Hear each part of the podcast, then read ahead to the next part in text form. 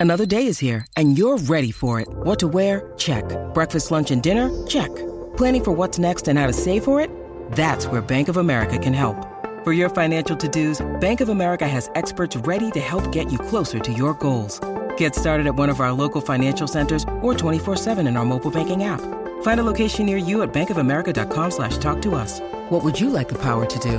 Mobile banking requires downloading the app and is only available for select devices. Message and data rates may apply. Bank of America and a member FDIC. Hey, let's go straight to uh, Adam Kwasnik because we're running short on time here. Quas is back and playing football with Warnervale along with Brad Porter. So a couple of Mariners legends playing with Warnervale, and they'll face Killarney District tomorrow. Quaz, good morning, mate, and we're hearing you are the super sub for Warnervale. good morning, guys. Uh, yeah, thanks for the intro. Uh, it's good to be back playing. I wouldn't say uh, I'm a superstar of the team. I thought, you know, this season we've obviously come second, and there's been uh, some some great performances from some young players, and uh, you know, Brad Porter's heavily contributed to that as well, and uh, I've just made a little bit of an impact off the bench. You know, uh, Brad Porter played for our country at junior level and, you know, was kind of the next big thing for the Mariners. But like we see in sports sometimes, uh, you know, injury uh, mm. really hampered his career. But you said to me this morning off the air that a lot of people say he's playing as well as he did when he was at the Central Coast Mariners. Yeah, look, I, I think he's, he's, you know, mindset, you know, he's really enjoying his football and, uh, you know, we're, we're playing at a local community level. But that being said, you know, he, he really leads by example. Um, you know, he, he sort of started the pre-season with, you know, leading the way in terms of the running meters and everything like that. And just continued with his football, does some really good things, steadies the ship, and um, yeah, I believe he's in the, you know, uh, the peak of his powers. Uh, considering he's in his mid 30s, uh, he's really set, setting the example for the young ones on and off the pitch. Quaz, how's the body pulling up after uh, all those all the games, the training sessions? Are you uh, you getting through it okay, mate?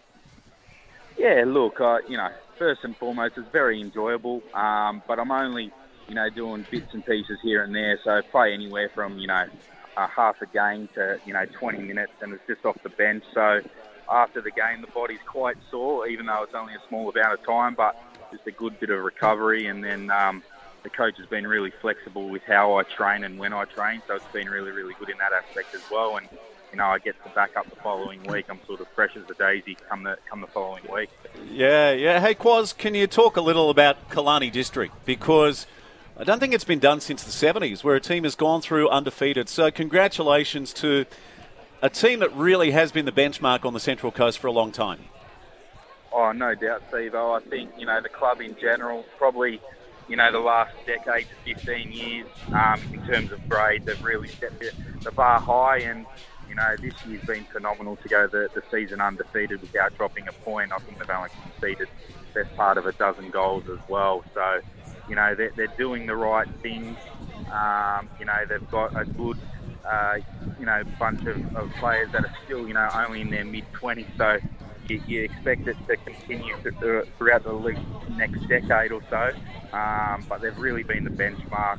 As you said, I think it hasn't been done since the 70s, which was a, a Budgewoi Football Club team. Um, mm. Just a phenomenal season, and tomorrow they're going to be, you know, really, really hard to beat. There's no doubt that Ken will Warnervale are underdogs, uh, but we're going to go in there with fighting spirit and hopefully come away with a result. Quaz earlier in the week, um, we saw the Matildas go down 2 1 to Canada. Um, mm. Yeah, the girls are struggling a little bit at the moment, mate. Yeah, I think there's there's an element there that I, I'm, I'm a bit concerned because, as you know, you need a bit of momentum heading into a big tournament, and they definitely mm. do not have that at the moment. And um, Tony Gustavsson, he's you know he's he's preached that he wants to play against the best in the lead up to it, which is fine. But along the way, they need to pick up results as well and build confidence. And I, you know, I think they're playing in patches with confidence, but for a large part of games, they're really playing in a show, and it's not the Matildas that we all, you know, have known over the last couple of years. Yeah, Quaz, uh, thank you so much for your time. Just a short one today because we're on the run up to the news, but good luck tomorrow in the major semi up against Killarney District. Thanks, guys. Take care.